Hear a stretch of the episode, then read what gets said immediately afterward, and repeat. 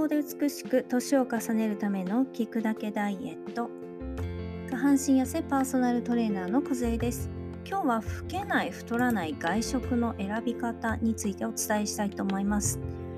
日本はグルメパラダイスなんて言われたりするほど美味しい外食そして安く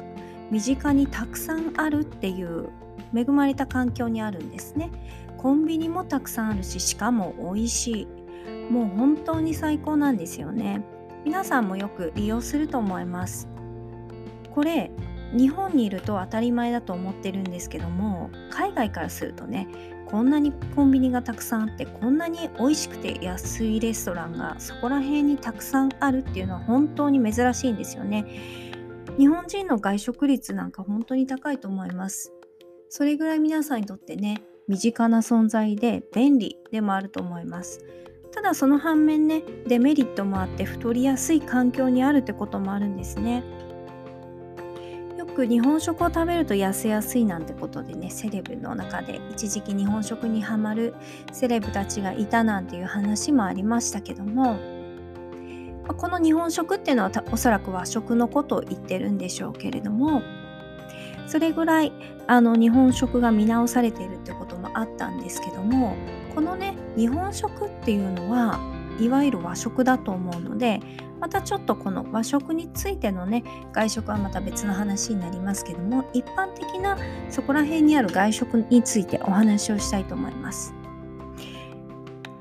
この安くて美味しいものって身があの気軽に行けるじゃないですか。例えばマクドナルドとかあとフードコートとかあのファストフードみたいなものもたくさんありますよね。丼が食べれたりとか。なのでこう気軽に行けるんですけどもこれが原因でね体重が増加してしまってダイエットに失敗する人が多いわけなんですよ。でこう私がお客様のね食事を拝見している時に面白いなって思うのはやっぱり外食ですよね。家では皆さん本当に気をつけて一生懸命食事管理をしてるんですけどもふとした時にね外食が入った時に皆さんやらかすんですよ。それは何でかっていうとその人の意志が強いとか弱いではなくて外食産業っていうのはどうしても脂質と糖質を補給してしまうってことなんですよね。あとはヘルシーと思っている食べ物がヘルシーでなかったりするわけですよ。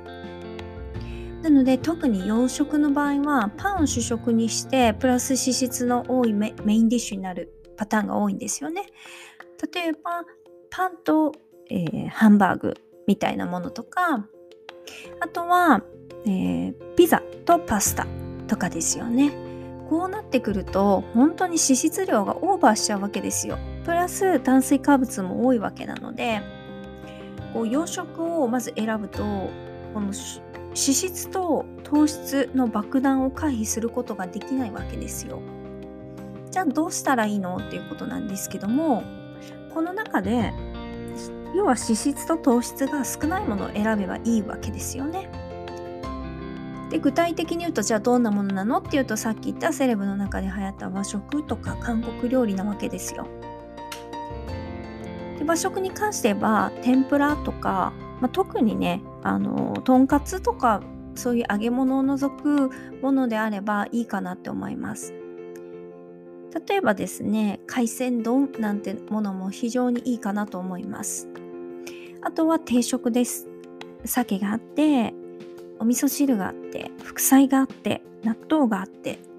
白いご飯があるみたいな昔からあるような定食っていうのはね安心して食べることができるわけです。でさっき言った丼なんですけども丼の中でもとんかつを避けて例えば親子丼なんかね脂質が少ないものかつタンパク質がねあるものを選ぶのがベストです。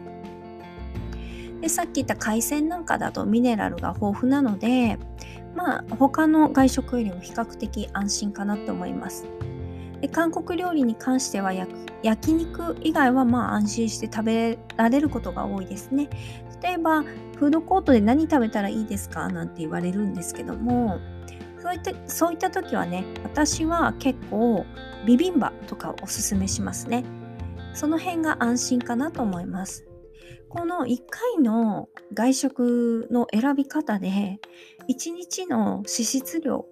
糖質量がものすごく変わるんですね。たった1回って思いがちなんですけどもその1回1日が後々体重の減少に響いたりします。若いうちは代謝がいいのでそれでいいかもしれないんですけども年を重ねるにつれてねなかなか戻すのも大変。なのに蓄積は簡単にするみたいな状態になってるわけですよ。なのでどれだけダイエット頑張っても外食でこう選び方を間違えちゃうと努力がねあまり意味ないってことになりがちなのでまずこれを頭に入れておいていただくといいかなと思います。